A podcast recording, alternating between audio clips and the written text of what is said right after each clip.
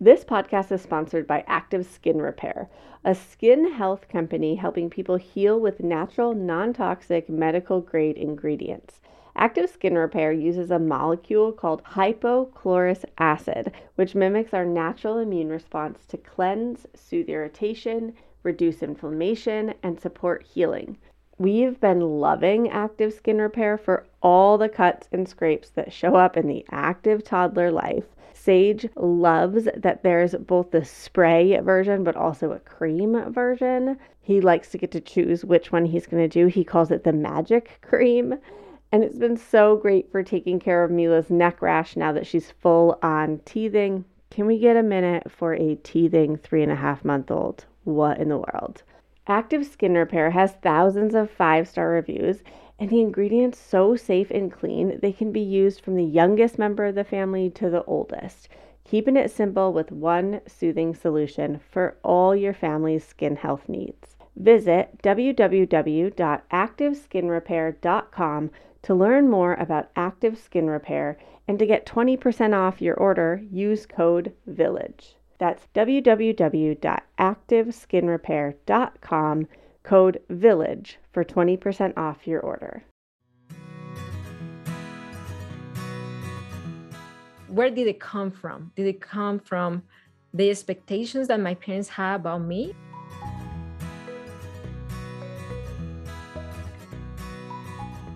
That mistakes are not a reflection of my character.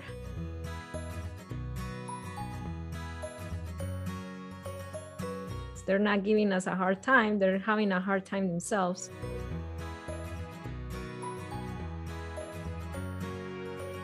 So mom guilt is always there, but what do you do with that mom guilt? And that's the fruit of the work I've been doing with him for the last 5 years.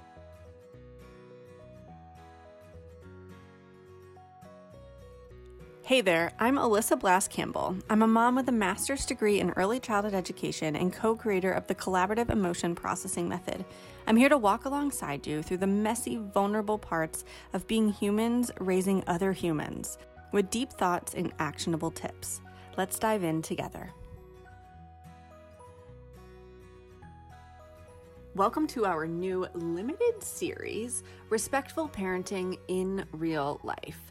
I get to hang out with some folks and dive into what this work looks like outside of scrolling through Instagram or that picture-perfect snapshot of respectful parenting. What does it look like when you drop the ball, when it's messy, when we're imperfect humans, or when our kids don't respond perfectly as we planned? Buckle up for some real stories from real humans, and I hope that you get to see glimpses of yourself or your kids in these stories to know that you definitely are not alone in this journey, and there's a village of folks walking right alongside you. All right, let's dive in. Hey everyone, welcome back. Today I get to hang out with Marcela. You might know Marcela over on the gram at High Impact Club. Someone on our team, when we were putting together this podcast series, Mariana was like, you need to talk to Marcela. And today when I sat down to chat with Marcela, Mariana and I had just been on the phone, and she was like, I'm so jealous that you get to have this conversation. So you're a huge hit over in the seed world right now. Marcela, how are you doing? Hi, Alyssa. How are you? Pretty well. We're hanging in. And can you share with our folks who maybe don't follow High Impact Club yet and are curious about you a little bit about who you are? Okay. So my name is Marcela Collier. I'm a mom of 5-year-old twins. I did therapeutic foster care for 9 years now. I'm a parenting coach.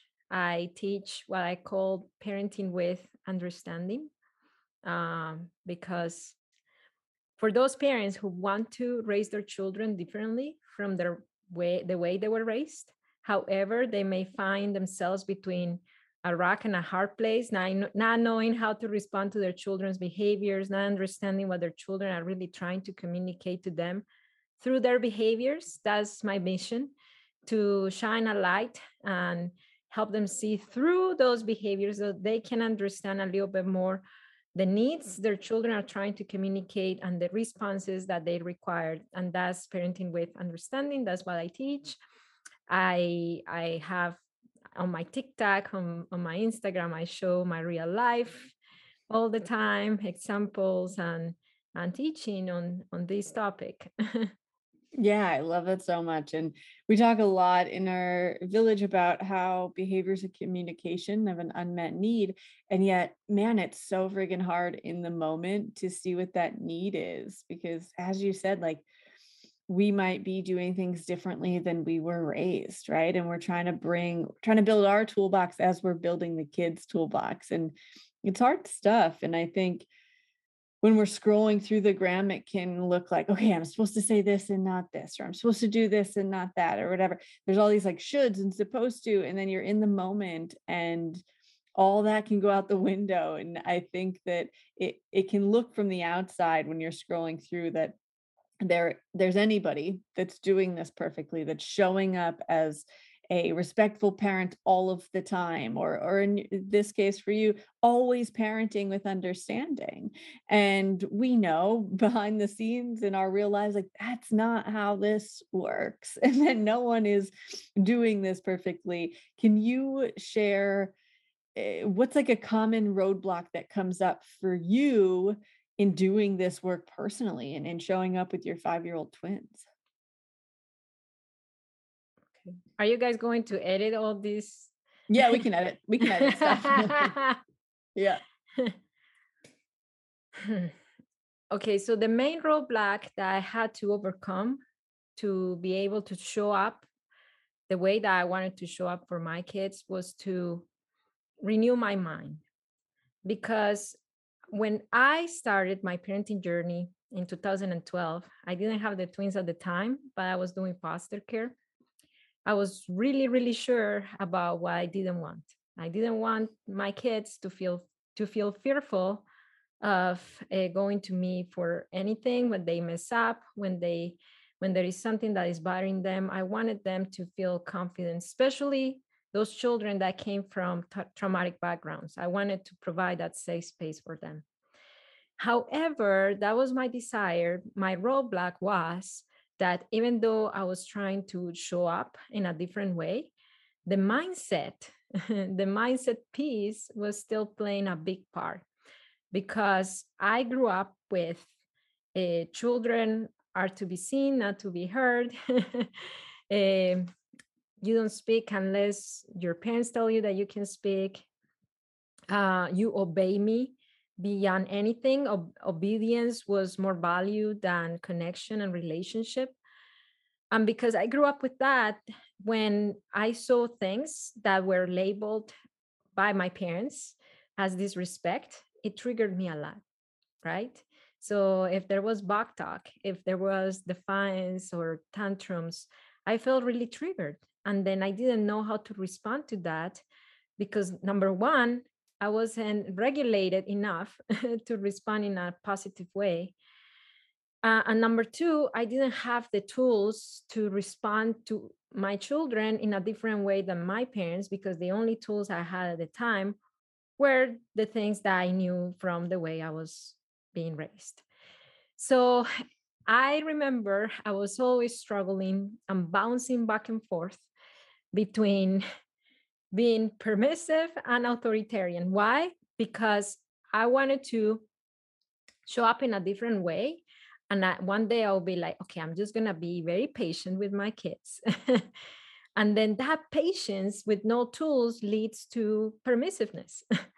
And then on other days where like, I'm done with this, you guys have to listen to me. But because I didn't have positive discipline tools, then I was finding myself sounding a lot like my mom, you know? Yeah. Oh, I know. I know. Yeah. I've said before, sometimes I'll open my mouth and my mom comes out and I'm like, whoa. Yeah. So that was the struggle. You know what? The mindset of like seeing these behaviors and seeing it as through the lens of my parents oh, but he isn't supposed to talk back to me this way.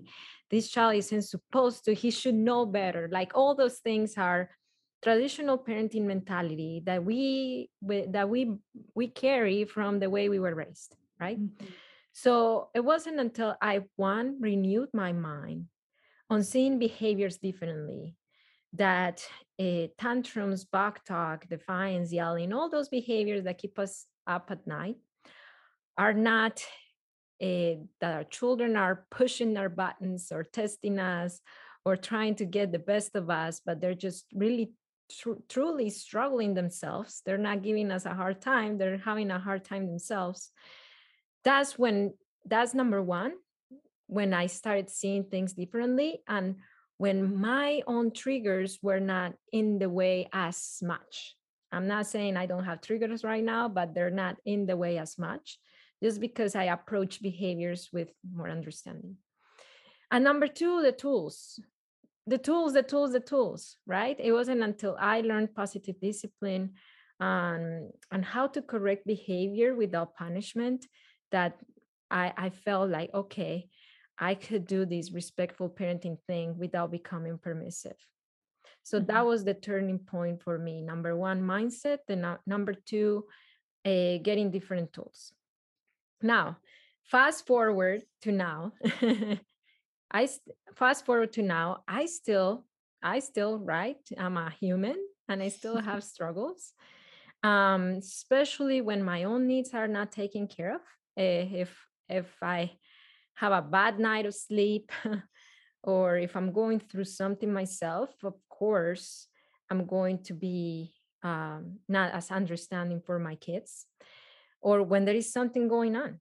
Yesterday in a coaching session with my clients, one of them told me, I've been doing parenting with understanding, all the things that you teach in your program, and everything was going great.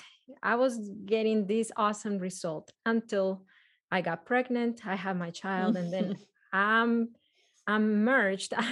I feel like I'm in a hole, in a deep hole called postpartum depression, and I don't know how to be understanding. Now, I could tell that she was beating herself up, kind of like, I know better by now. I do have these tools that I'm learning in your program, but how come I'm not applying it? How come I'm this mom that I was before, but now it's coming back? And then I told her, you have postpartum depression. You do. A matter of fact, I did too. I had postpartum depression for 2 years. And when I was going through, let me tell you, Alyssa, I couldn't be understanding. I couldn't apply those positive parenting tools with my kids in foster care. I couldn't show up the way that I wanted to show up, because in order for you to do that, you need to be in a good shape yourself. Okay?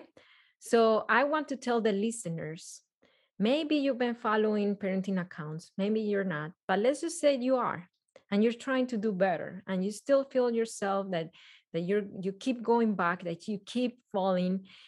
It's not because you're a bad parent or you're not cut out to respect your kids or any of that, but it's because if your cup is not full, if you're not in good shape, it's hard to respond with understanding to our kids. This show is sponsored by BetterHelp.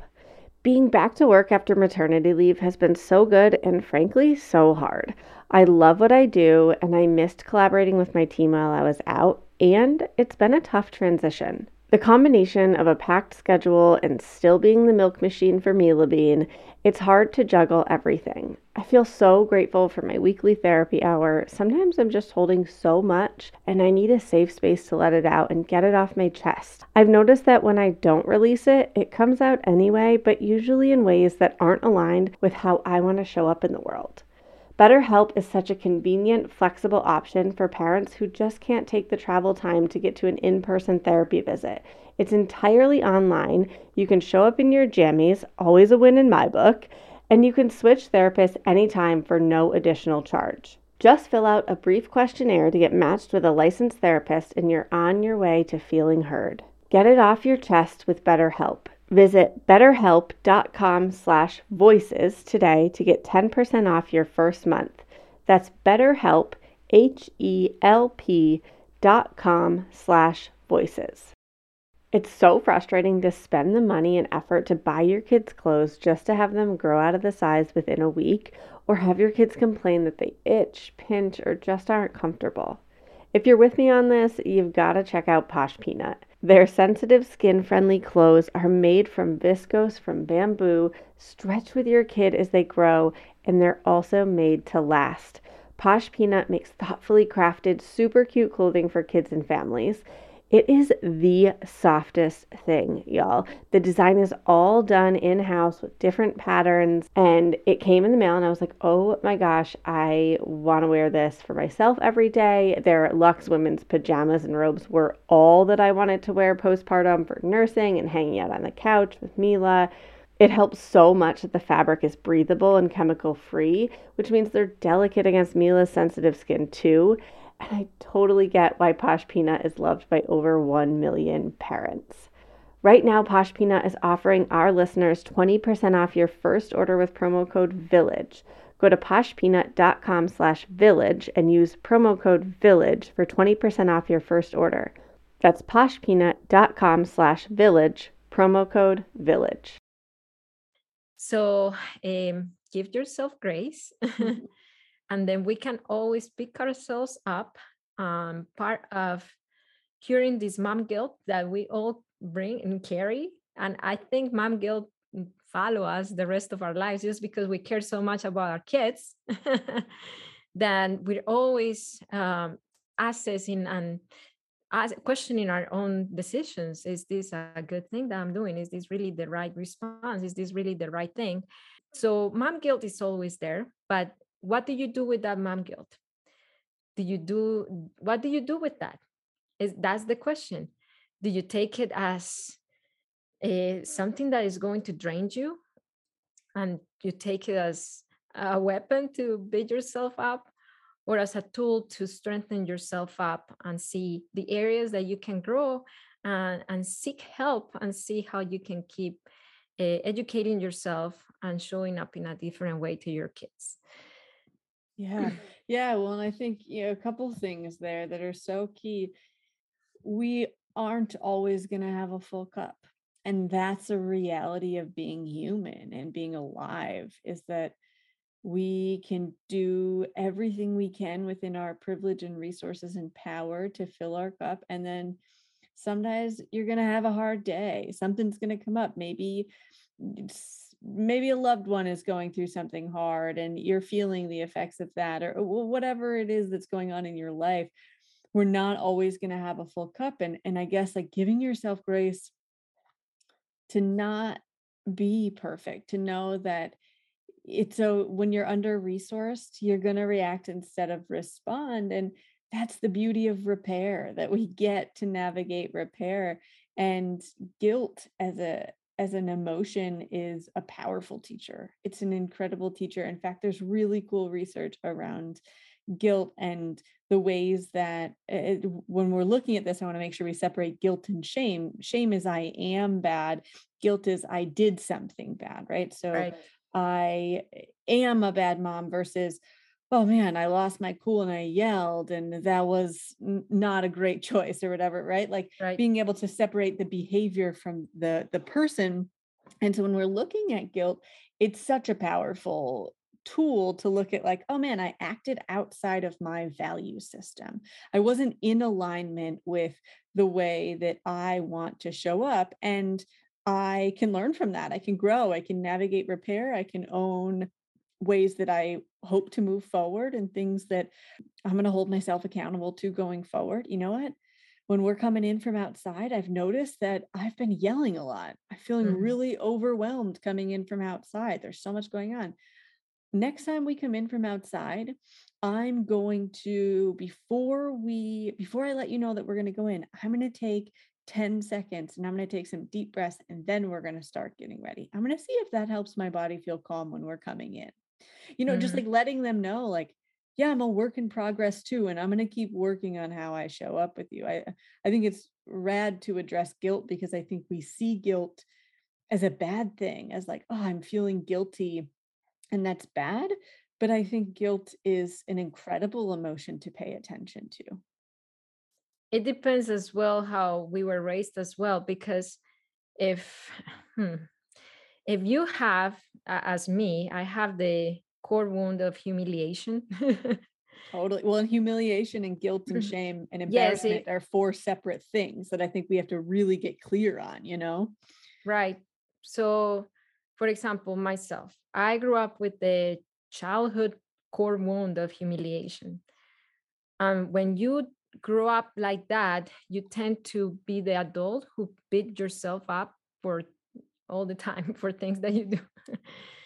So I had to teach myself that mistakes are not a reflection of my character and who I am, but they're just part of learning, you know. Example. How did you get there? What was helpful for you in moving from, you know, the childhood wound and the focus around humiliation internally to getting to a place where it's not a reflection of you? What was helpful in you moving there? Okay, I'm going to give you a little example of something that happened yesterday with my child, and then I'm going to tell you how I moved past the humiliation wound, which I don't feel I haven't moved past or overcame it all the way yet. I'm working on it. Yeah, it's always a part of you, you know? So my child, okay, I have 5-year-old twins, and the last week has been a little rough for me. I mean, many things going on my job.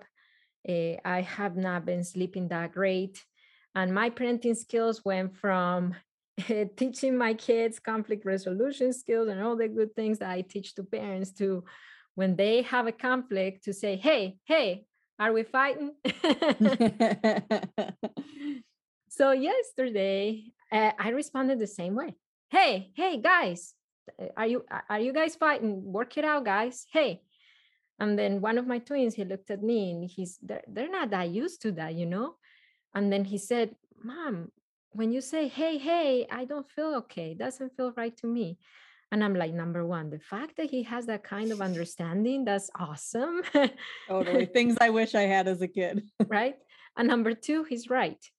If I, for example, I compare it to how I would feel if somebody else referred to me that way, right? Hey, you, that's not respectful. And then what did I do?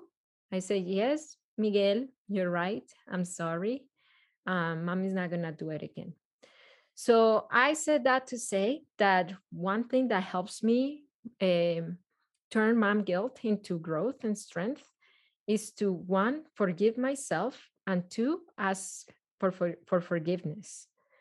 Sometimes, and it has to do as well with the way we were raised, somehow, especially in the Latino culture, I'm Colombian, that if we say sorry to our kids, if we admit or say that we messed up, somehow it makes a scene in front of our kids that's as if we are don't have the authority, or it's as if we are weak. We always have to show that we are the strong ones, the ones who never mess up. And that's a cultural thing for me. And I have to overcome that and know that asking for forgiveness is a powerful thing that I can teach my child, that he can see that when mommy messes up, she asks for forgiveness. Therefore, when I mess up, I can do the same thing. That teaches way more than obligating a child to say sorry when they mess up. Okay. The second question, how did I move past the humiliation, the core wound of humiliation? I'm still working through, because that's a core wound, right? So that shapes a lot of how I relate to others. So number one, therapy. I had to admit that asking for help is not a sign of failure. It's not a sign of I'm failing as a mom, as a person. It's just a starting point. So I had to ask for that help. So that's number one. Number two, in therapy, I started looking at all the things that I went through and seeing when I felt shameful, where did it come from? Did it come from the expectations that my parents had about me, or was it something that was my character? And then I found out with help of my therapist that a lot of the times it was their expectations that were way beyond what I could give at the time, given my developmental stage and my emotional maturity. And then because I couldn't give it to them to live up to that expectation, I felt really humiliated and shameful and created a lot of, shame and guilt. Yeah. I love therapy. Gosh, I love therapy. I just had one of those therapy sessions recently, where you go and you're like, I feel like I'm in a pretty good place. And then you leave just like sobbing. You're like, whoa, where did all that come from? I love it. And a great therapy shout out there.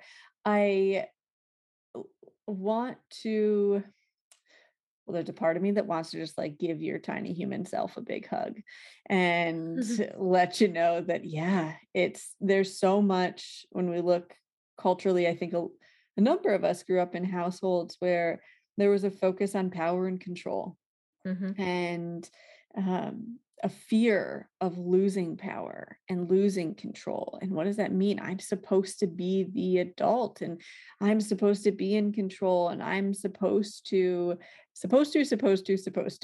And I think when we look at things like apologies and saying, I'm sorry, and acknowledging our humanness, our humanity, and our ability to be dysregulated and make mistakes and navigate repair.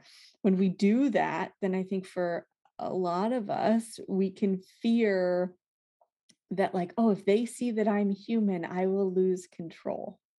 And you know what is what I told you in the beginning, it all goes back to two things. Number one, mindset. That's mindset, thinking that I need to be in control, thinking that I cannot show myself weak. That's mindset.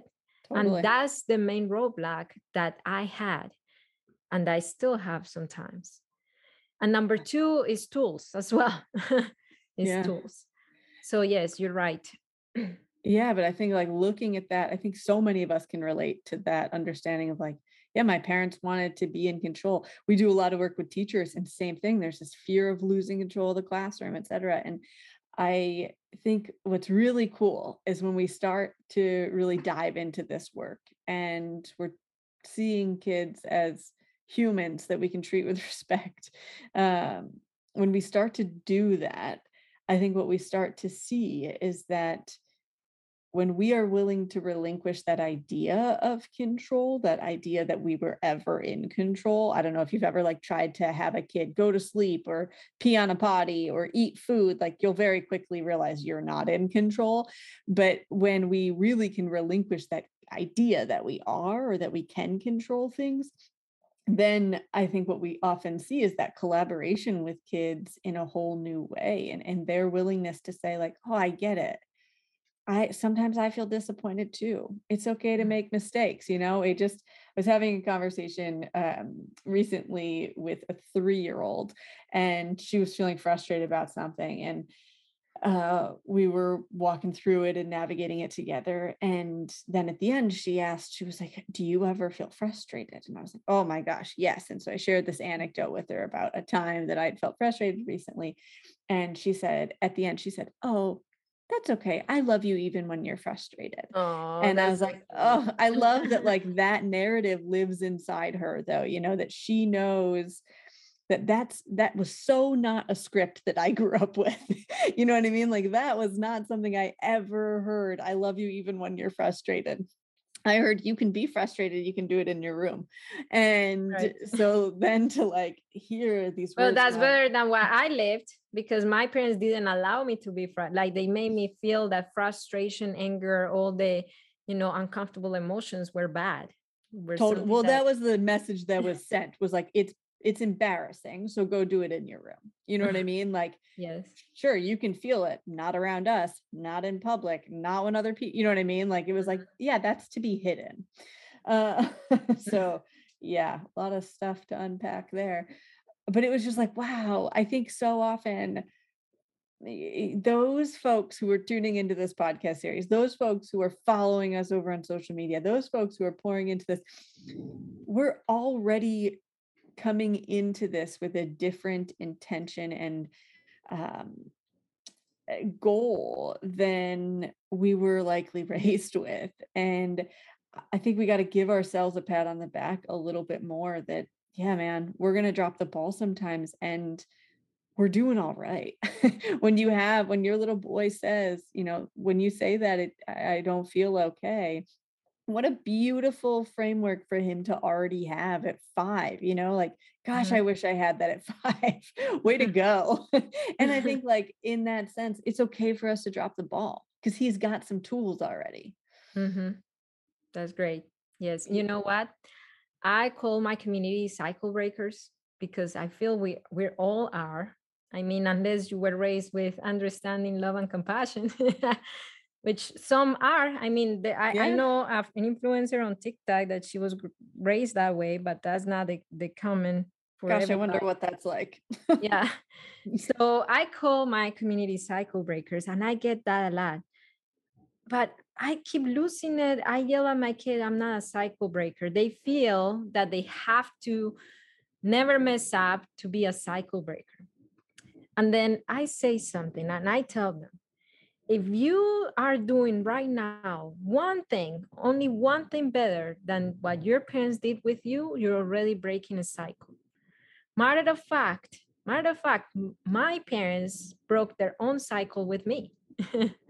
For example, even though I grew up in, you know, you listen to me, power control, all the things, you name it. My mom, when she was raised, when she was growing up, as a female in Colombia, she wasn't allowed to go to school. Her role was to serve her brothers. Matter of fact, my dad says that each one of his sisters had assigned a brother, like as their maid. So, and I didn't grow up with that. I never served my brother. I was never my brother's maid. So in their way, and I went to school, mm-hmm. and I went to college, and I have my degrees, and that's something that they did different. So in their way, they did break their cycle with me, and I'm continuing breaking my cycles with my children. And it's possible, very possible, that my twins will break more cycles from mistakes that I'm making with them right now. Totally. Gosh, I hope my little guy breaks more cycles. Totally. A good friend of mine, Dr. Linetta Willis, she's a psychologist and she works in intergenerational trauma and healing. And she describes it like a relay race. And I love this visual of like, we're running a race and our grandparents pass the baton to our parents, and then they're passing the baton to us. And when we pass that baton, it doesn't mean the race is over. We've gotten to the end. Everything is healed. In our leg of the race, we're healing some things and we're passing this on, and you're passing on a different baton every single time. That like, it is, sometimes, yeah, we look back and we can see, it's really easy to see, I think, the ways that we don't want to show up with kids from our childhood, from our social experience, etc. And I think sometimes I challenge myself to be in the space of like, what are ways that, yeah, my parents broke those cycles, right? What are things that they did with intention with me that I do want to repeat, that I do want to carry on. And it helps me put into perspective, like, it's okay for me to pass that baton on to Sage, to my little guy, and to not have been perfect at the end of the day. That if I can pass that baton on, having healed some wounds and given him tools to continue to heal more, we're doing all right. Mm-hmm. Yes. Having Sage-approved audio for our car rides is a literal lifesaver for my nervous system, and I love making lists of podcasts to share with him when he's ready. I was so excited to hear about a new show called Mysteries About True Histories, affectionately known as MATH, Math, geared toward the 6+ crowd. Every episode follows two best friends, Max and Molly, who work together to solve riddles and math equations during their time-traveling adventures. Recently, we had some family visiting, and on our way to dinner, we popped on an episode of Mysteries About True Histories, Math, with my niece and nephew in the car. In this episode, Max and Molly travel back in time to solve a mystery from the Order of the Problem Solvers, along with lots of kid humor mixed in. It was a fun way to enjoy our car ride together and opened the door for some interesting conversation about history and understanding some of the mysteries of the past. Episodes drop every Thursday and are about 15 minutes long, the perfect length for car rides and meal times, and stacked with so much laughter that your kiddos won't even realize how much they're learning. So tune in to Mysteries About True Histories with your kids. You can follow and listen on Apple Podcasts or wherever you get your pods. If you like this show, there's a decent chance you'll also enjoy the Shameless Mom Academy. Hi, I'm Sarah Dean, the founder and host of the Shameless Mom Academy. The Shameless Mom Academy is a podcast for moms that centers moms more than it centers your kids. I'm not going to teach you how to make baby food or how to make your 3-year-old or 13-year-old stop having tantrums. Instead, I'm going to bring you back to yourself. For the last 20 years, I've been helping moms through growth and transformation. Inside the Shameless Mom Academy, I help you identify who you are and who you are becoming. Look, motherhood is hard. It brought me to my knees many times and sometimes still does.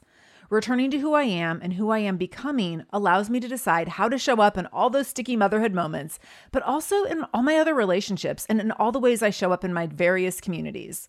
So come check out the Shameless Mom Academy wherever you listen to podcasts. I'm willing to bet you'll leave feeling a little inspired and maybe even completely fired up. And you'll probably laugh a few times because I promise we never take ourselves too seriously over here. With 700 episodes to choose from, you're likely going to find something that sparks and speaks to you inside the Shameless Mom Academy. Oh, I love it. What does it look like? Are there differences between your children in your household in terms of how you show up in relationship with them, or do they yearn for different types of connection? Or, you know, when you rupture with them, are they looking for different types of repair or ways to navigate relationship with you? They're twins. However, Their emotional needs are different. And the way that they like to seek connection and receive connection is different. Yeah, Go ahead, please. I love hearing from twin parents. I interviewed my twin niece and nephew on the podcast years ago after interviewing my sister-in-law, who's the mother of the twins. And these kids are night and day, just like they're delicious best friends, love each other, and they're very different humans. And I think I think speaking to twin parents is eye-opening, because I think it can show us that raised in the same household, all that jazz, we are different humans. Yes. Yeah, they are different humans and they have different needs. And they respond different to different things I do. So for example, when, let's just say they're dysregulated, they're having a rough time, big emotions. One of them, I could go and hug him, and then he will feel comfort and connection in that and help him de-escalate or cool down. If I were to do the same thing with the other one, his behavior would get way worse. So if you have, I'm talking to the audience here, if you have more than one child, especially if you have twins, study your children, learn how they like to seek connection and get connection, learn how they like to be approached. And I'm saying that because my followers, they're students, and they like to go to my TikTok and see tips and strategies to handle different behaviors, and which is great. However, better than that is to really to assess our children and to see, okay, if she's telling us on TikTok that she hugs her child when he's having a bad moment. How come my son, he pushes me away when I try to do the same? So to stop for a second and think, maybe my son needs something else. Maybe my son operates in a different way, or my child, son, daughter, maybe in general, children operate in a different way. So that's my recommendation, to read your children, study your children, and the things that you get online. Yeah, great. Look at them, read them, but filter them as well. Yeah, I love that advice. Yeah, observe, just watch. They teach us so much when we just watch them. I love that. What do you feel like is missing in the conversation in respectful parenting and treating kids with respect? What part of the conversation do you feel like is often left out? I've been saying it a lot.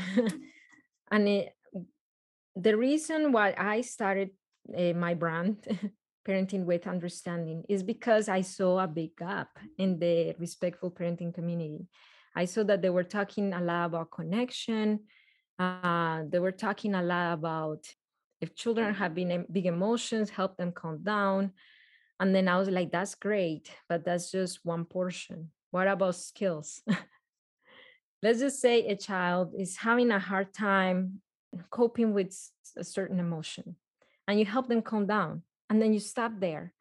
What happens when the same emotion comes back and they have no skills, no coping strategies, no replacement behaviors that they can access to?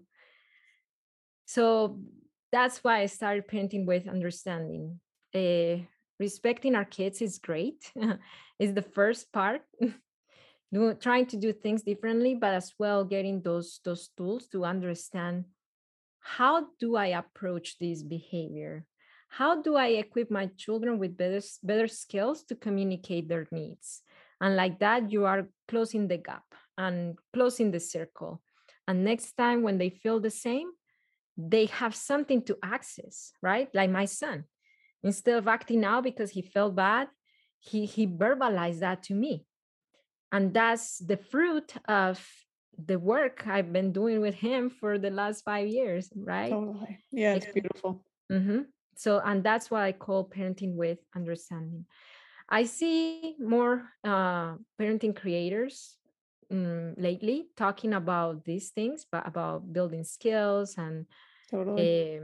Helping children communicate better. But in the beginning, 3 years ago, when I started, that was the gap or the missing portion, the missing piece that I saw.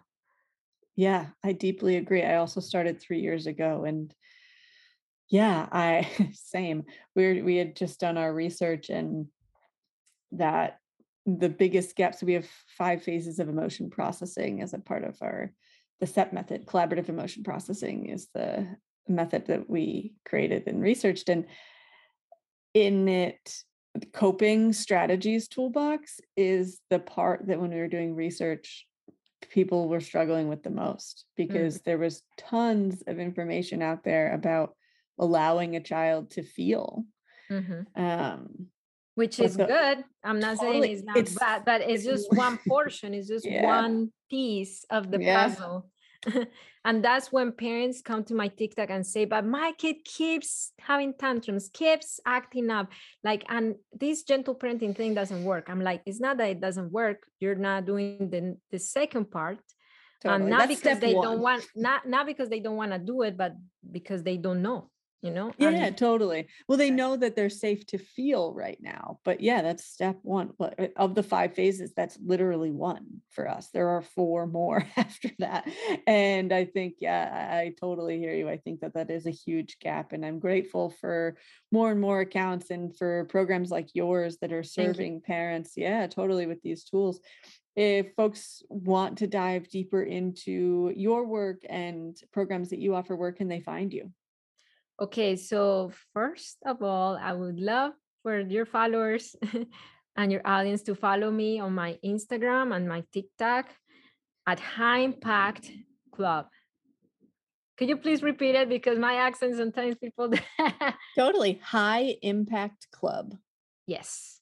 So follow me there. And if you want to join my private community, it's called the Cycle Breaker VIP community, where I offer a private safe space for cycle breakers all over the world to feel safe, to share their stories, their struggles, their successes, to get off social media that sometimes could be a scary place when you want to share your struggles and to be able to support one another. Because one thing I learned in all my years parenting my kids respectfully is that it could be a really lonely road.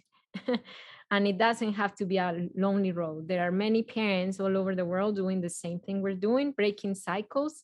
And that's my cycle breaker VIP community. It is in the link in my bio if you want to join. Perfect. Thank you so much for hanging out with me today and having this just necessary real conversation about what it looks like on the ground in real time.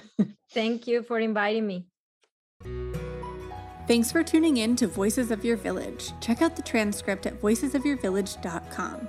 Did you know that we have a special community over on Instagram hanging out every day with more free content? Come join us at seed.and.sew, S-E-W. Take a screenshot of you tuning in, share it on the gram, and tag seed.and.sew to let me know your key takeaway.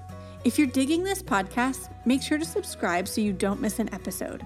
We love collaborating with you to raise emotionally intelligent humans. Hi there, I'm Andrea Owen, self-help author with 19 translations of my books, global keynote speaker, and life coach. My podcast, Make Some Noise, has been serving up self-help in a simple-to-digest way for the last decade. The topics brought in each episode are practical and easy to implement around topics such as working through fears that keep you stuck, different modalities of therapy, managing your negative self-talk, and more. We bring you guest experts, solo episodes, and I even coach listeners on the air around relatable struggles. I also do my best to weave my sense of humor into some heavy topics because, let's face it, life can be pretty hard, and it's so much better when we can have some fun while walking through our challenges. Whether you're seasoned in personal development or just starting out, Make Some Noise podcast will help you become the best version of yourself, the person you're proud of when you look in the mirror and show up in your life. Simply search Make Some Noise with Andrea Owen wherever you listen to your podcasts.